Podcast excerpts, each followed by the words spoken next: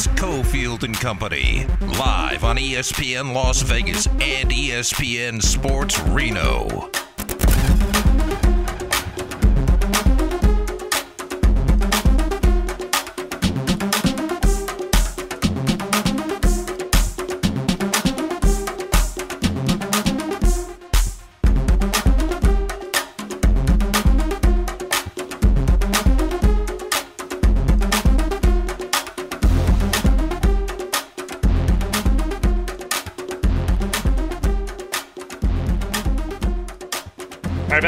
Four o'clock hour. Reno's on board.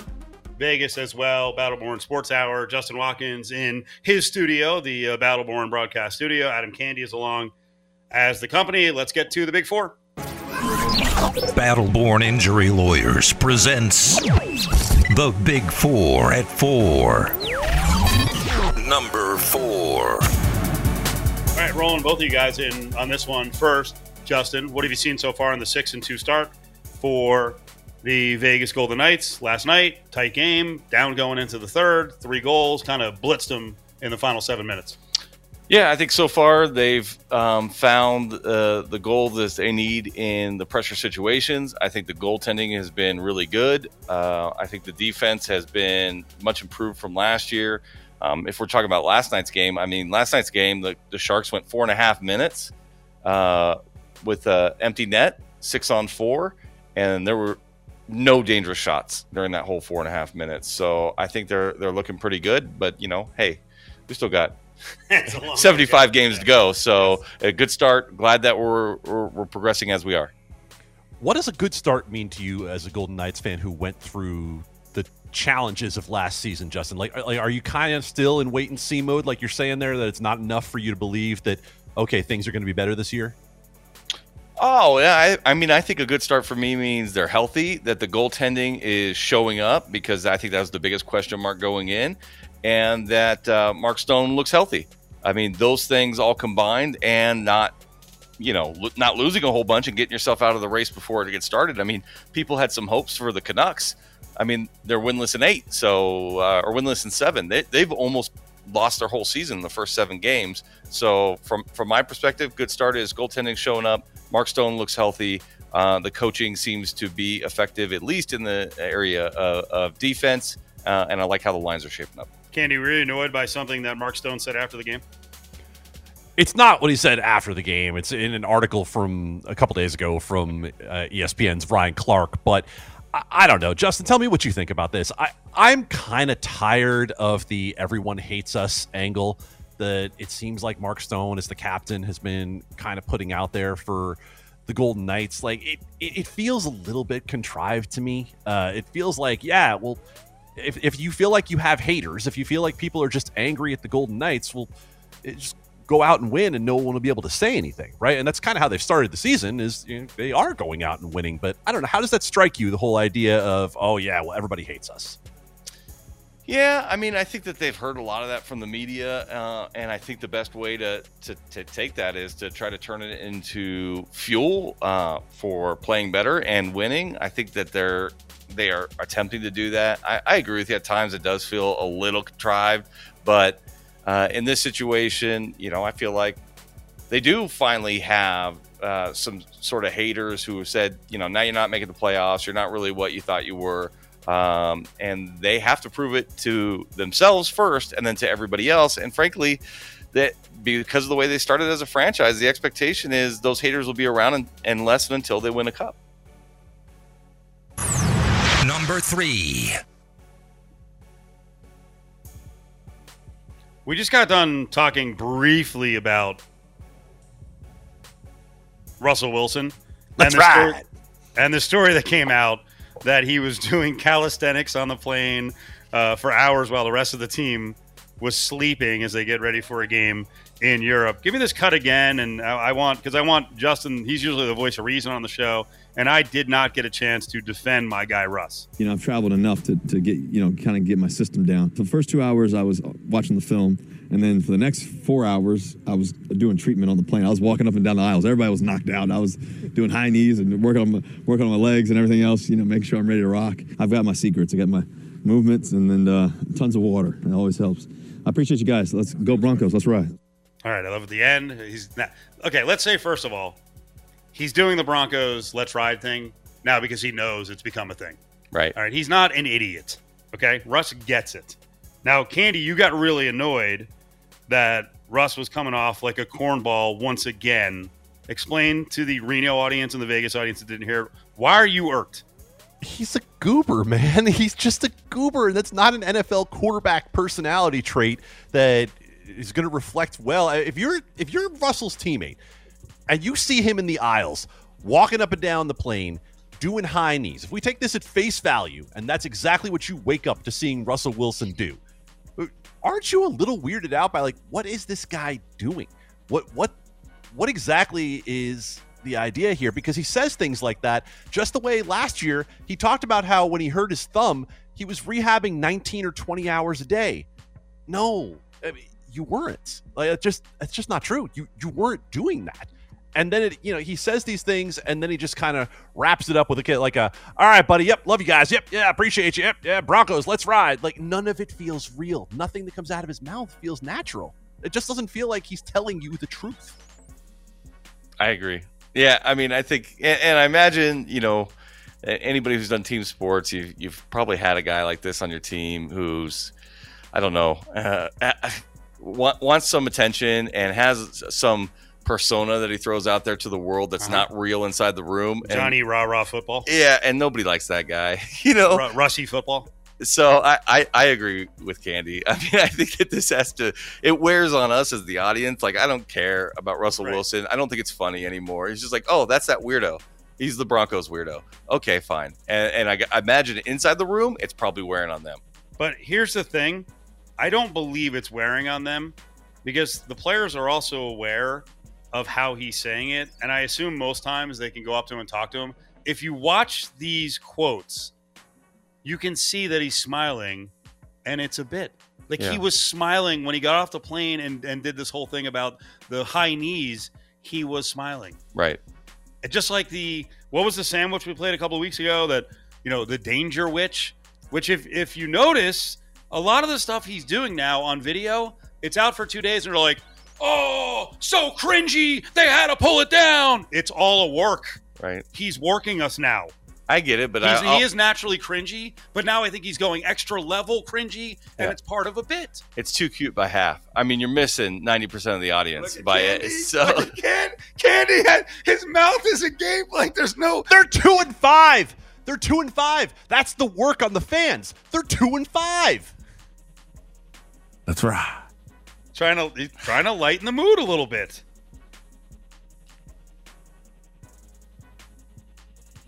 number two. Wow, just just stunned disbelief, Candee. I wasn't. I really wasn't presenting anything that was was trolling there at all. Okay, Candee and I melded minds on this one. We saw this news that came out. We're getting a lot of. By the way, we're getting a lot of judgments in uh, from stories last year. I got. Ooh, I forgot one. We uh, we usually exchange ideas. I'm gonna have to get that to you during the break. So remind me because I'll forget. Um, we watched stuff go down last year with Antonio Brown, and he had a fracas with a truck driver. Judgment has come down. Yeah. Did they really award the truck driver $1.2 million? And where Candee and I were melded together, I think our first thought, both of us were, is he really going to have to pay this? He's going to have to pay more than this. Yeah. What? Yeah. Whoa. I mean, so this is this is a jerk. so first off, uh, Antonio Brown was not appearing at hearings and and scheduled um, appearances before the court. So he just blew it off and didn't he blew it off, right? Oh, so no. so what happened was is they just had a jury sit and award the value of the case without hearing from the other side. It's one-sided story, right? So the jury awarded four hundred thousand dollars of compensatory. That means this person had four hundred thousand dollars of medical bills or lost work that they could support. So it's not a make believe number. They had to give the jury that number. So I don't know what made up that number, but it's a hard number. And then 700 and something thousand dollars in pain and suffering. And you say, well, okay, that, that it adds up to 1.2 million. How's he going to pay more? Well, in situations in which the other side doesn't meaningfully participate, the next thing that's going to follow after the jury award is a motion for attorney's fees, costs, and interest. And interest, attorney's fees, and cost are significant. It'll be much more like a 1.6 number. And so the idea that then Brown could try to settle for less on something like this is based on the likelihood of your of you winning on appeal because of some issue went wrong, but you didn't show up, you didn't bring a defense, so there is no appealable So the next issue. level judges will look at this and go, "You didn't take the process seriously. Why would I overturn it?" They won't. They will not. Candee, was that enough for you? You believe AB is going to pay eventually? All right, so I'm just I'm playing this out just because. So if he let's say he gets on some sort of payment plan, is that a thing? Can you can you get on a payment plan for uh, 1.6 million dollars? Only to the extent that the other the party accepts it. I mean, they could start garnishing wages and property, um, auction off his property. They could do all that stuff. So yes, could he come to him and say, "Listen, I'll pay you two hundred fifty thousand uh, every six months until I've paid off one point nine million because nothing's for free. If you're going to do a payment plan, you got to pay the vig." Um, that yeah, they can agree to that, but they're not forced to. Okay, let me play it out even further. So, okay, you just said they could just take the money from him Yep. if he never paid it, and is just like, you know what, I'll serve the jail time. Screw you. There's no no, there's no jail time. That's not how this works. It wouldn't right? flip no. that. Like you didn't pay, No. man. Now you're going to jail. And I mean, like, the- I don't care. His I'm hardened. I can do it. his only out would be bankruptcy. He could file bankruptcy, and then the court could make a determination of whether or not this was dischargeable or not, meaning whether or not the bankruptcy would turn this to effectively a zero. One of the exceptions to dischargeability of bankruptcy is an intentional tort, an intentional wrong. You you harmed somebody and you did it with intent, not negligence. So they the, his this truck driver's attorneys would fight very hard if he were to file bankruptcy to say this survives bankruptcy, and they'd have a really good argument. What if, like Michael Scott, he walks into the courtroom and just goes, "I declare bankruptcy"? Would it work? Uh, you know what's funny is if you were to say something like that in court, it would have meaning, right? It actually would have meaning in that it could stay the proceedings. If you made a representation to the court that you're filing bankruptcy, they're not allowed to take any further action. Everything has to halt until that filing is made and until the bankruptcy court has had a chance to assert jurisdiction. So it, it, it does have an effect despite Michael Scott's, you know, dramatization of it. Brilliant. Number one. Top story I want to get into Derek Carr. Lay out the case here in the next 45 seconds, Candee, that uh, the Raiders may have a tough time making this miraculous run back into the playoffs because of Carr's play. Because right now, ratings wise by PFF, it's pretty low. And it's not just PFF grade, it's a combination of a number of metrics that basically says Derek Carr's been average. He's rated 14th. He's right next to Kirk Cousins and Jimmy Garoppolo. And the idea behind this season was we are putting all of the weapons around Derek Carr to make this an explosive passing offense. Now, they've gotten it done with the run so far. Josh Jacobs has been great, and this line has been able to run block. But the fact of the matter is, they're two and four, and this team needs more out of the passing offense if it's going to compete consistently week in, week out. So I think the question is are you going to get more out of Derek Carr than what you've gotten so far? All right. Interesting topic to build on. I'm going to throw it out there. I have more confidence in Derek Carr leading the Raiders to the playoffs than I do in Justin Herbert in leading the Chargers to the playoffs. I'm not liking at all what I'm seeing from San Nope, not San Diego. The LA Chargers right now are a freaking mess. I'd be fired up if I was a Raiders fan. I think things are looking up as compared to what's going down in LA. The thing about it, me and Adidas, is like I could literally say anti-Semitic shit and they can't drop me. I could say anti-Semitic things and Adidas can't drop me. Now what? Adidas is ending its partnership with Kanye West. The German sneaker giant says it does not tolerate anti Semitism and any other sort of hate speech. It's time for ESPN Las Vegas legal insider Justin Watkins. Only on ESPN Las Vegas and ESPN Sports Reno.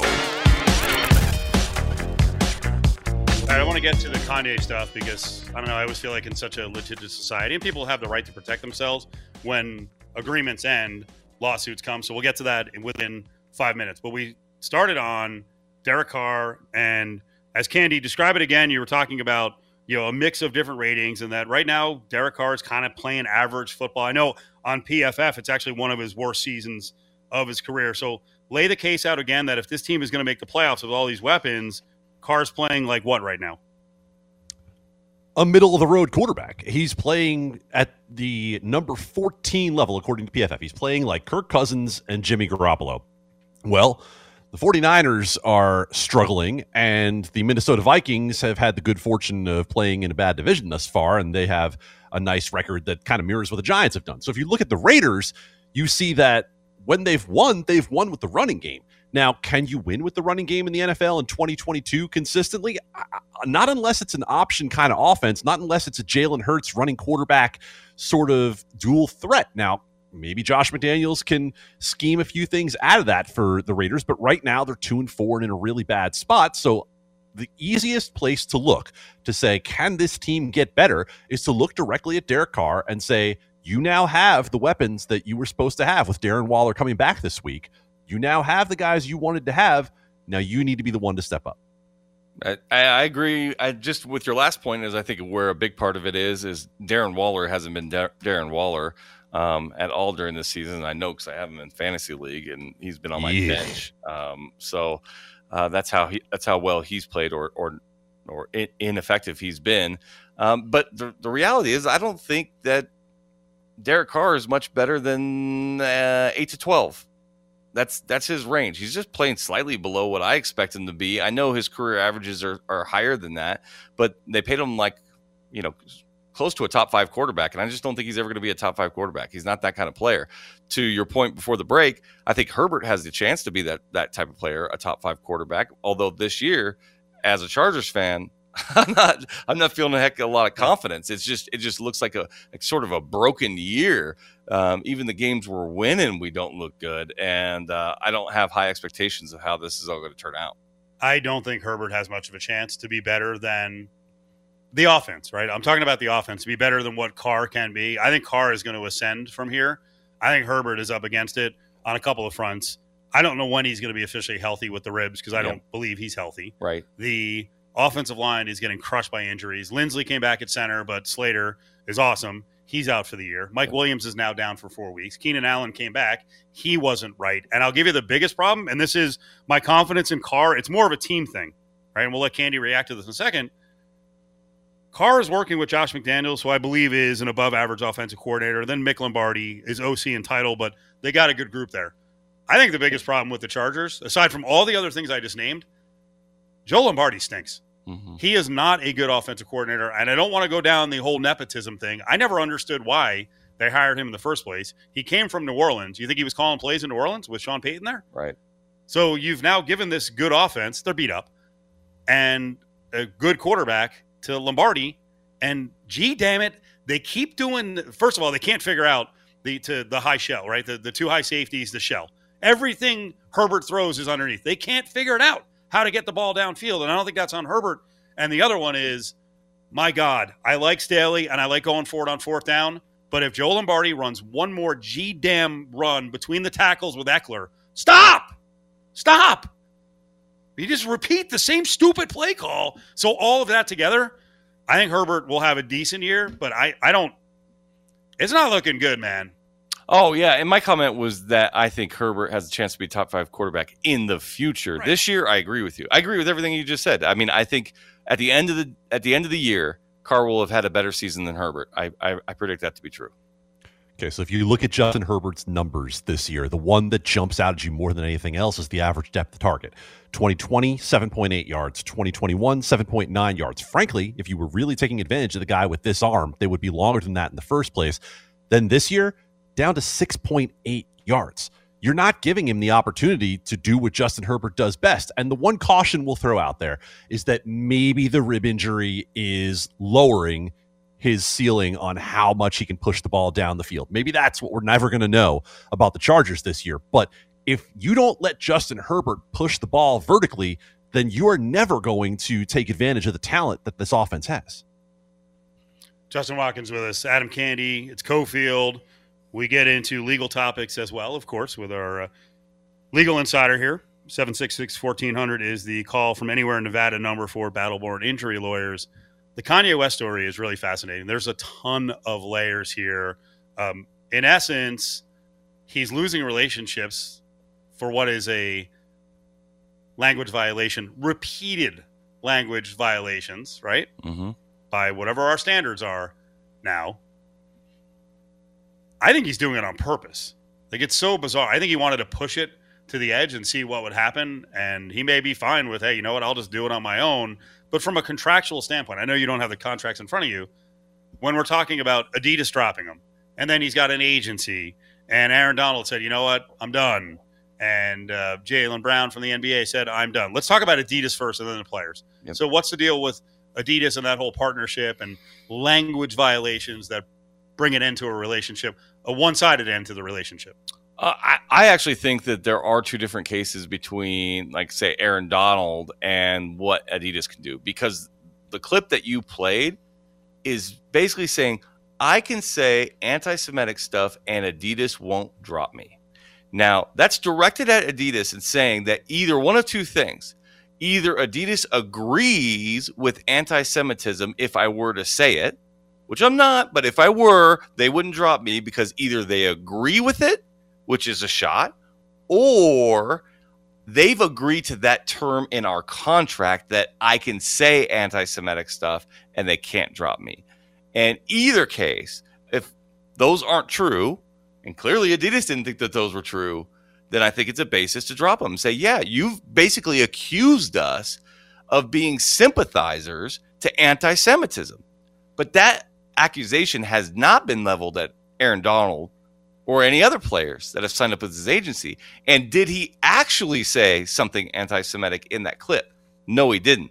Does he have a pass that toes that line and a lot of people think crosses that, line? that ton? was a very small example Yeah, of what exactly. he was saying. Yeah, I think I think there have been instances in the past where he has been charged with that. I, I I'm not uh, any sort of expert on. I, I'm not a part of the oppressed group. Uh, I'm not part of the Jewish community, so I don't, I don't know what actual words sort of get to them and what, what they believe to be anti-Semitic. But I'll tell you this: they've been going after him for a while, saying, "Hey, that's anti-Semitic. Stop saying that." And he continues to say those kinds of things. Candee, I've got a question for you on the media side of things. You're a longtime writer, so you kind of understand that side of things. You know, it's funny. Last night I was looking back because it's been going on for two or three weeks. Kanye making his statements, and I was looking back at stories, and I'm like, okay, let me. I want, I want to see all the things he has said that were anti-Semitic. Can I tell you, it was almost impossible to find because no one would write it in the story or link it out. As a print writer, how important is it to put the offensive? Like, is there a fear that hey, if we keep putting the offensive language into stories, it's actually promoting the offensive language? Because I feel like you know a lot of journalists are letting the readers down in informing uh, about the story if you don't include what he said. I think you'll find different opinions on this in the news business. I happen to be on your side with this, Cofield, and I think this goes back to not only what we report when it comes to anti Semitic or any other sort of hateful speech. I think it goes to what do we report in the wake of mass shootings? What do we report in when it comes to war? We sanitize a lot of what is presented to people in the news and shield them from what we consider to be disturbing images and disturbing speech and so on. And in a lot of cases, me as someone in the news ends up feeling like, are we really representing what we should be to everyone? Or should we be reporting on exactly what's happening with the proper warnings to say, if you're going to continue down the path of reading this, consuming this, etc., we're telling you that there could be something that is potentially upsetting to you. Yeah, I, I I'm on your guys' side on this too, but uh, Adam, I have the, the next sort of point on that, which is I also not only do I I think it's important to know exactly what's said, I think it's important to not editorialize the news. You know, if if the news source is choosing to not publish it because they believe that that's offensive, they've supplanted their judgment and morality onto me as a reader, and they have decided what I can read or what I can consume and what I can be offended by or not. And in this day and age, I, I think I speak for most Americans when I say, I just want the news straight, uneditorialized. I don't want to become a foot soldier for one side against the other. I just want the facts and I don't want it distilled down, sanitized, or otherwise changed because of a particular morality that the news source has rather than just being the news. Oh, Justin, I, I could not possibly agree more. And I'll tell you what, in my own family, I have people say to me, Where can I get a source of unbiased news? They're asking me as a news person, Where can I even look? And I'll tell you, you know, where I have them look, uh, well, I guess in a moment. Yeah. And, uh, you know, one of the outcomes of this is someone like Antonio Brown, who is an idiot and isn't going to look into the issue, but he's got a big voice, throwing it out there that Kanye's comments were taken out of proportion. Okay, were they blown out of proportion or were they taken out of context? Someone reads that and they're like, yep, big news. Kanye didn't say anything. Just give us the details. You don't have to police what we get to read and how we inform ourselves. It's time for ESPN Las Vegas legal insider Justin Watkins. Only on ESPN Las Vegas and ESPN Sports Reno. All right, rolling on here. Reno, Las Vegas. It's the Battleborn Sports Hour 766 1400. 766 1400 is the call from anywhere in Nevada number with Justin Watkins, who's with us, or Matt Hoffman and the rest of the crew here at Battleborn Injury Lawyers. Uh, Adam Candee, you have a a follow up story now as this continues to go on and on with Deshaun Watson and what Rusty Hardin, his attorney, is doing now. Yeah, and this is really a question of uh, legal strategy for Justin that I'm curious about because we saw that uh, Rusty Hardin, Deshaun Watson's attorney, was willing to settle the overwhelming majority of the sexual misconduct claims uh, in civil court that were against Deshaun Watson. And now they're coming back against the newest of these accusations, the 26th overall suit, and they're filing uh, some screenshots and other texts that suggest that this woman might be someone who is uh, less than on the up and up. And I won't get into the particulars of it. I'll let uh, Justin handle that if he wants to. But I'm curious about the strategy, Justin, of them fighting back on this one as opposed to being willing to settle and get so many of these other ones out of the way. What does it say do you think about the merits of the case, if anything? Yeah, obviously not being in the room and developing the re- legal strategy. Uh, I think in this instance, it's it's pretty clear.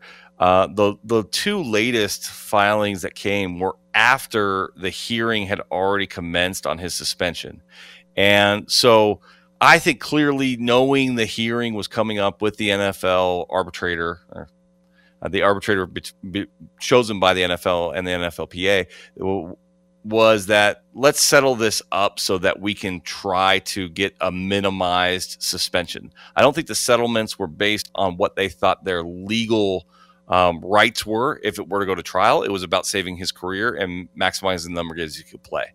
Then as that hearing's going on and after the hearing they get two new complaints and so i think if you are them you have to win that case in the court of public opinion so the nfl can can look themselves in the mirror and say the 11 games is enough. We don't have to revisit this with the two new claims. Not only are they no different than the existing claims, and what does it matter if it was 23 or 25? We, we suspended him based on multiple violations. But number two, it seems like these these next two that came after all this had gone on are not exactly on the up and up. Um, and, and what they've shown in, in public opinion, not court filings, is that especially this latest one, the woman was almost badgering Deshaun Watson with constant text over the course of a year, none of which Deshaun Watson ever responded to. And they were all basically sexual in nature or full of innuendo.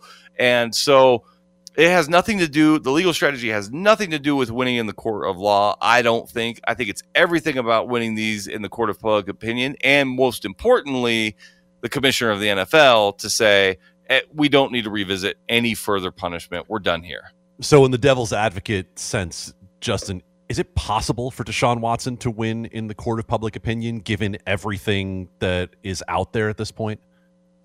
Oh, I think unlike this particular instance, where you put out the text messages, it shows that this particular woman um, is saying something uh, in court papers that she was clearly not uh, to Deshaun Watson, I, I, think you can get people maybe not say, "Hey, Deshaun Watson's a good dude," but people to say, all right, this lady's just trying to cash in a ticket that everybody else fought for. You know, she wasn't part of the fight, and now she's just trying to get paid at the end. Remind me again, how long was the Watson suspension? It was 11? 11 games. Okay. We're out of time, but I saw that Frank Clark on a gun charge Yep. Got two games, so basically 20% of what Watson got. The, the NFL, they're, they're never going to win with us in terms of the length of these suspensions, and I can't wait to see what happens with Alvin Kamara and his alleged role in the fight in town, which was a brutal, brutal freaking fight. It's Cofield and Company with the Battleborn Sports Hour presented by Battleborn Injury Lawyer 766 1400. Ready to go here at SAP Center. They drop the puck. We're underway. Phil Kessel has broken the NHL Ironman record. 990 consecutive games for Phil Kessel. The enigmatic everyman is now the NHL's Ironman. It's Cofield and Company, live on ESPN Las Vegas and ESPN Sports Reno. All right, rolling on here on this Wednesday. We're live at the Battleborn Broadcast Center. Adam Candee alongside Steve Cofield. So you hear the highlight there. We're talking a little bit of Phil Kessel today. We're going to talk more about Kessel in the next couple of minutes. But this is a Candee. This is a really interesting story with Kessel. He sets the Ironman record last night. He's I don't even mean, but he like he's not really a knight yet, and yet everyone was embracing him. So I, I wanted to find out more about Phil Kessel. He seems like a really fascinating character. Yet you know, on mic, he doesn't really say anything. So this is interesting. Uh, the score did a story on him, and um, we have a guest in to uh, talk about it. Is uh, John Matisz was the guy who wrote the story, and he's up on Cofield and Company. How are you, buddy? I'm well, guys. Thanks for having me on. Uh, do you get what I'm saying at the front end of this? Uh, you know, we've we've had this dude come in who we really haven't had in the market, and then all of a sudden he sets this unbelievable record, and people are like, oh, "I guess we're gonna embrace Kessel." It's a little bit weird, right? Like maybe he should have been allowed. It's just the way things work, but maybe he should have been allowed to set this record in some spots that were much more familiar with him and bigger fans of Phil Kessel.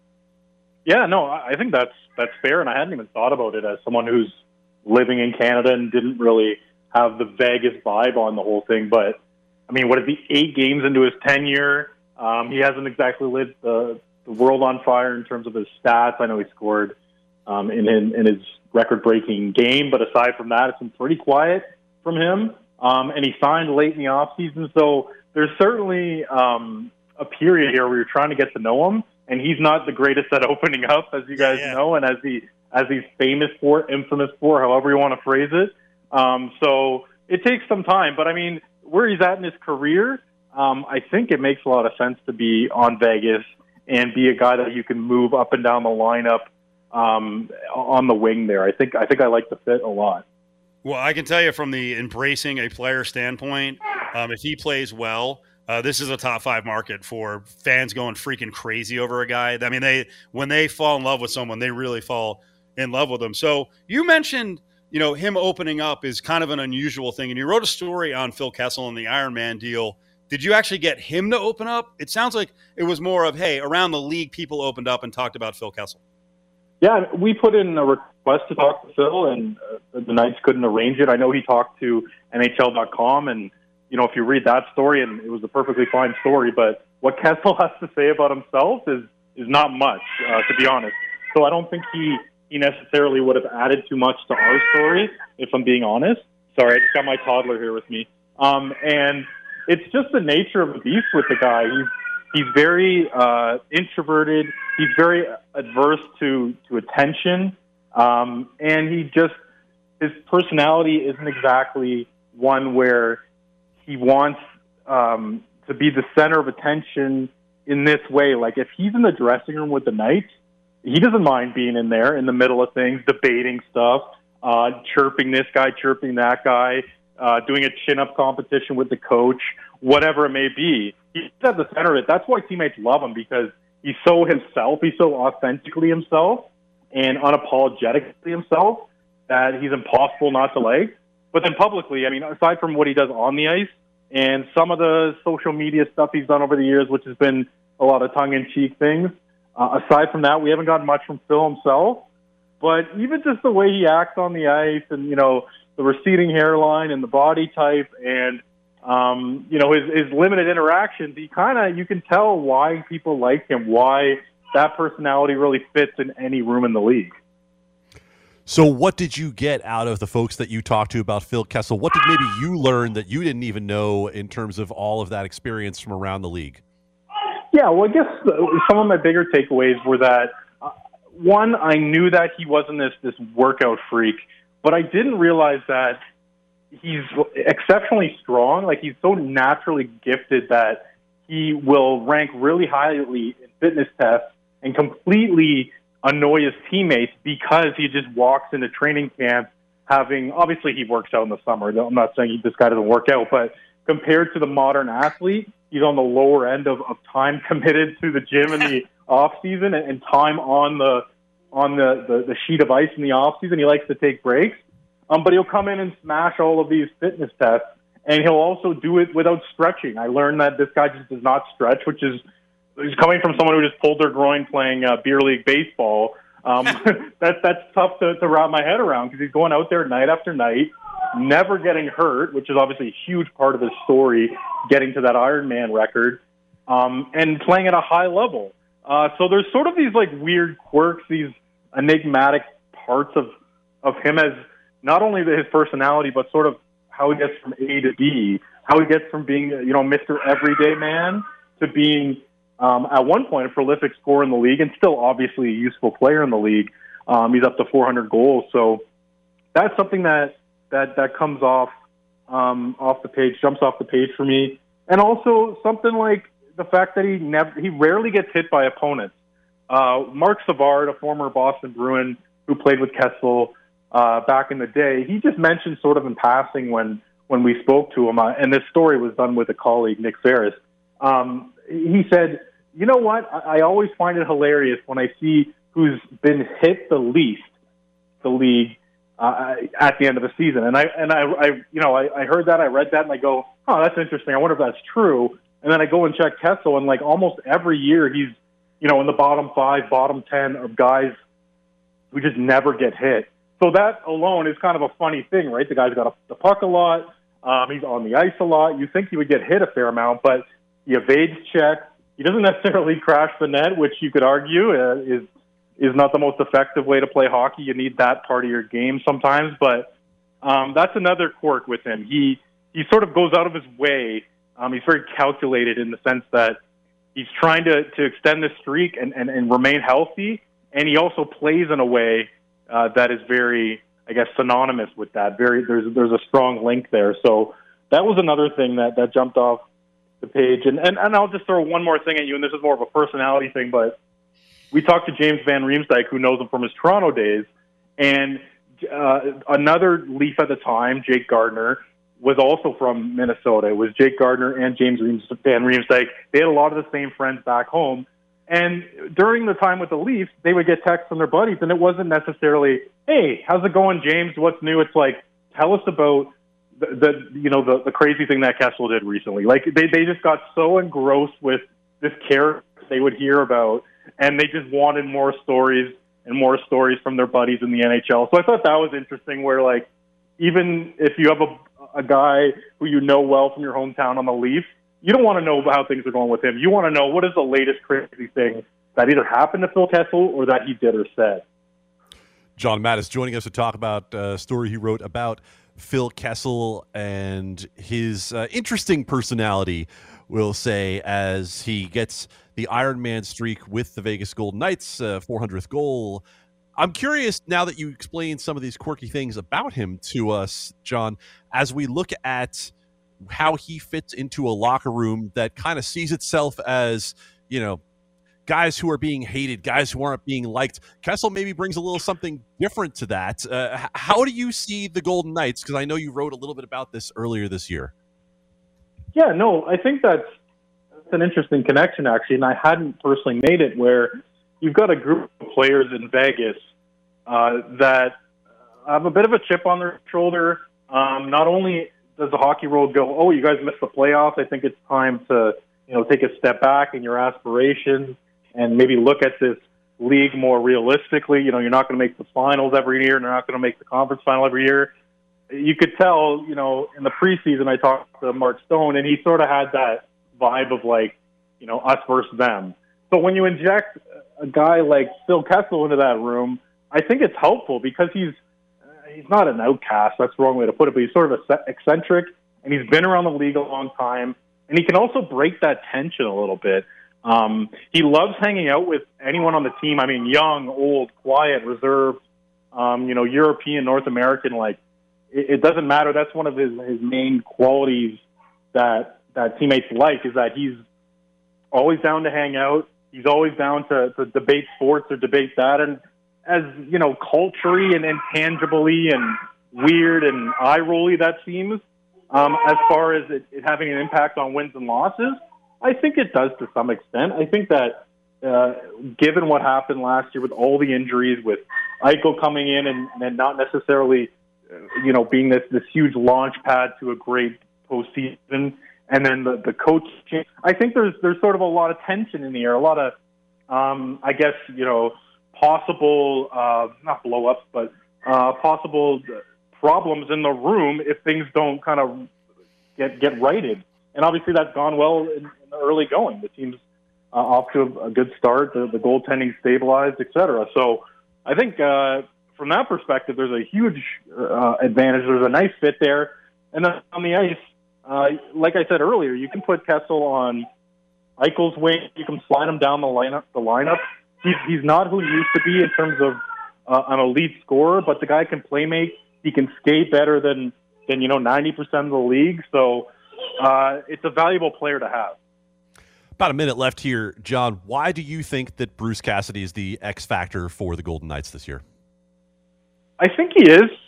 Well, first of all, I guess, I guess my my first um, point would be that because the goaltending is so new, so fresh, and I know they're off to a good start, and Logan Thompson could continue this great run. I, I believe in him.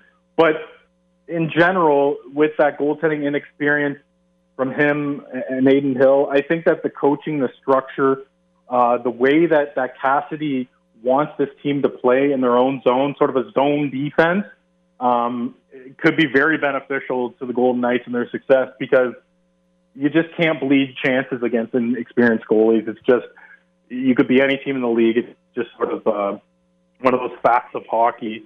And I think that uh, Cassidy's a very like very very detailed coach.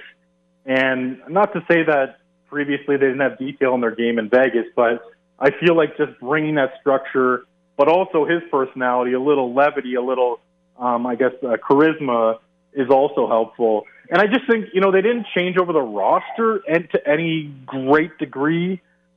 So I think that alone opens up the door for Cassidy to really walk through as the X factor as a possible Jack Adams candidate if, if everything goes well here.